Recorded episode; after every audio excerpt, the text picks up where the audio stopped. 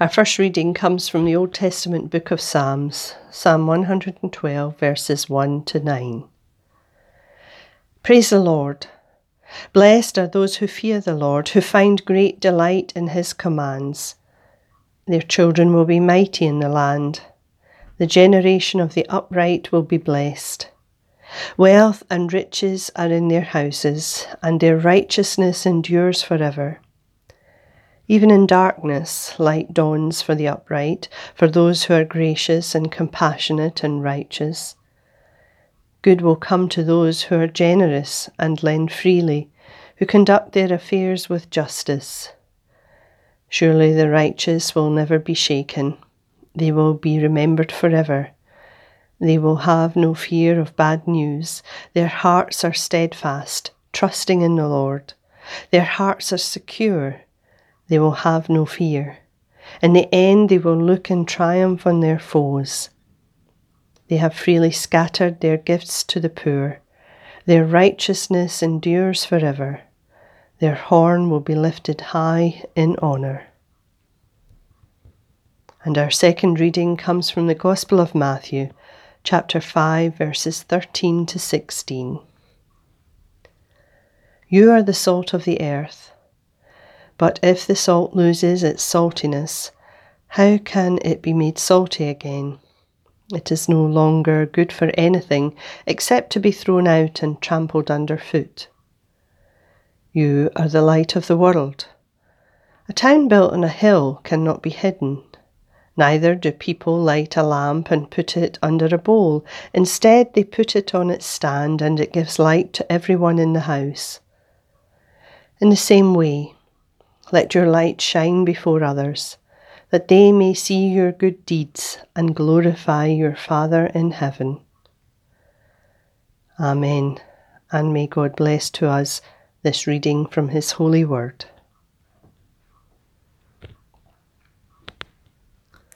A pinch of salt, a glimmer of light, little things like a lost coin, a sheep, or a handful of disciples I find it amazing that Jesus had a way of taking what seemed like the small and the ordinary and using them to remind us of our ability and our call to influence and transform the world. So, when it comes to a word like salt, I wonder what you think of. Do you think low salt and salt free foods? Or do you think salted peanuts and ready salted crisps? I wonder if you get annoyed when you've cooked a meal and the first thing someone does, even before tasting it, is add more salt. Or perhaps you think of the old superstition. If you spill salt, you should pick up a pinch with your right hand and throw it over your left shoulder, supposedly to keep the devil at bay. Or maybe it's just something in the cupboard. Today, salt can be bought quite cheaply at any local shop, but in the ancient world, salt was an expensive and much prized commodity. It was often used instead of currency. It's said that Roman soldiers used to receive part of their pay in salt, and that that's where the expression being worth one's salt comes from. It was crucial for preserving food in a time when there was no such thing as a fridge. It was used as a fertilizer, making the land more productive and fruitful by subtly changing its character. It was a disinfectant and used to clean wounds, helping the healing process. It was used in ceremonial offerings by the Jewish people. And salt was also used to ratify covenants, to formally recognize solemn contracts between God and his people Israel.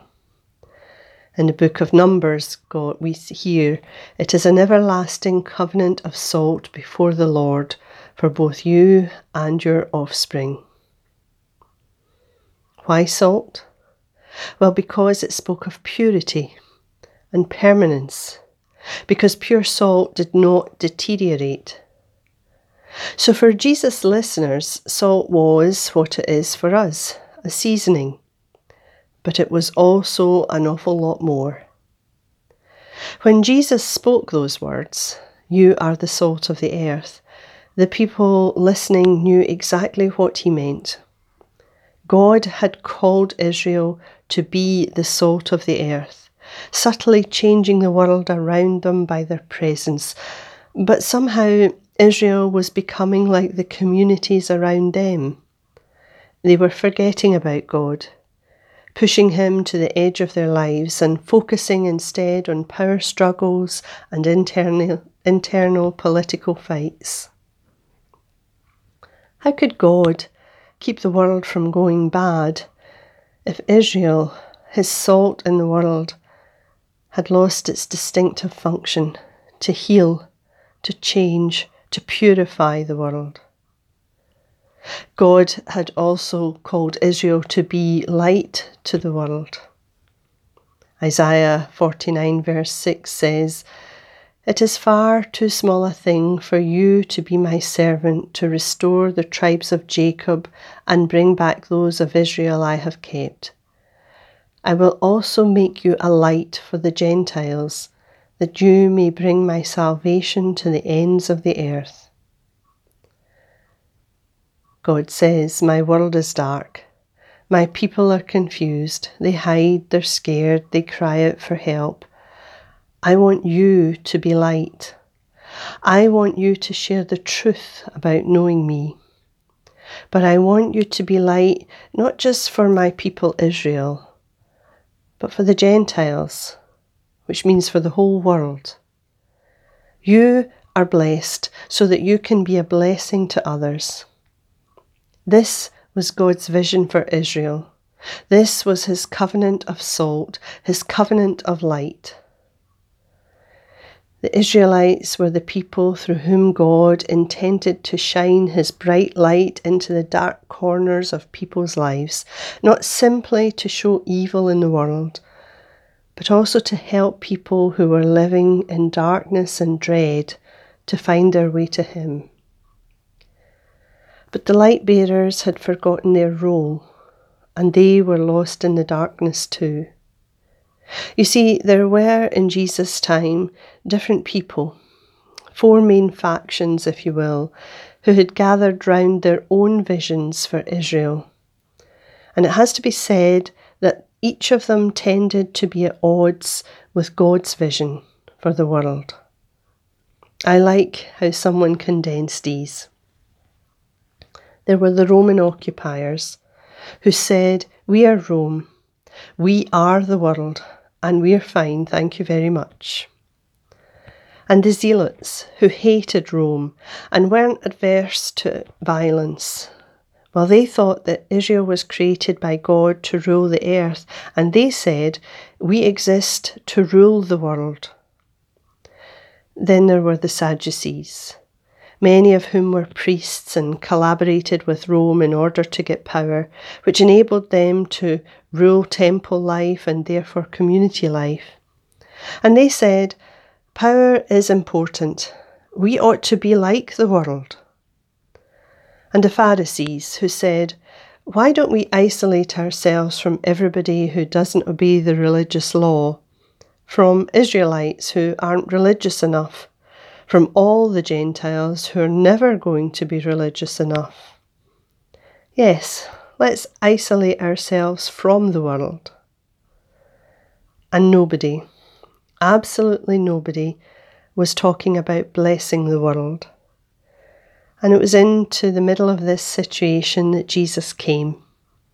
He stands on the side of the hill and reminds the people that they are blessed Blessed are you who know God and God knows you. You are blessed to be a blessing. Because you are blessed, you are the salt of the earth. So permeate the world, heal the world. Because you are blessed, you are the light of the world. So shine into the dark corners of people's lives, chase away the darkness, help people to see their way back to me. Notice that Jesus does not tell his followers how to be salt and light. He simply says, You are salt. You are the light. Salt is valuable. it seasons, it heals. Light shines, it chases away the darkness. But both salt and light work best when they and we are subtle, unobtrusive, but present in an enriching, enhancing, transforming way.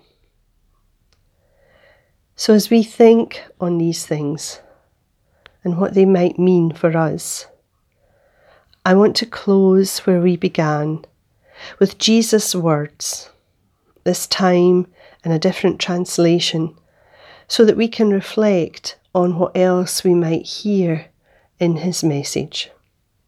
So, once again, from the Gospel of Matthew, chapter 5, verses 13 to 20. Let me tell you why you are here.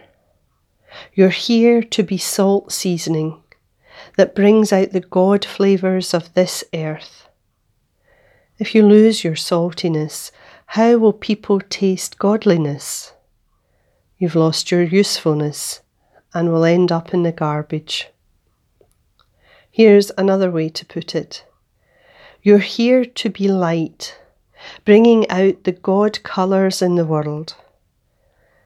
God is not a secret to be kept. We're going public with this, as public as a city on a hill. If I make you light bearers, you don't think I'm going to hide you under a bucket, do you? I'm putting you on a lampstand. Now that I've put you there, on a hilltop, on a lampstand, shine. Keep open house. Be generous with your lives. By opening up to others, you'll prompt people to open up with God, this generous Father in heaven. Let us pray. Blessing and honour and glory be to you, our Lord and our God. Today we pray to you for those this day who have no light in their lives. Loneliness, failure, poverty, injustice, evil have dimmed or extinguished your light. We lift them before you and ask that they catch a glimpse of your life giving light. We pray this day for those who have no sense of the value of their own lives, people betrayed by those they thought they could trust, failed by the system, abused by others, bought and sold as slaves, used as the pawns of the rich and the powerful, thrown on the scrap heap of life. We lift them before you and ask that they recognize their worth in your eyes. We pray for those who have no experience of love, no means by which they can be aware of or measure love, men and women who are not accepted, whose past actions cause them to be rejected, whose lives have been hardened by the brutality of life we lift them before you and ask that they see your love for them reflected in our words and actions. And may our words and actions draw attention to you, to the richness you bring to all life, and the abundance of love you so want to share. Help us to bring light into all the dark places of life spreading hope for a better world.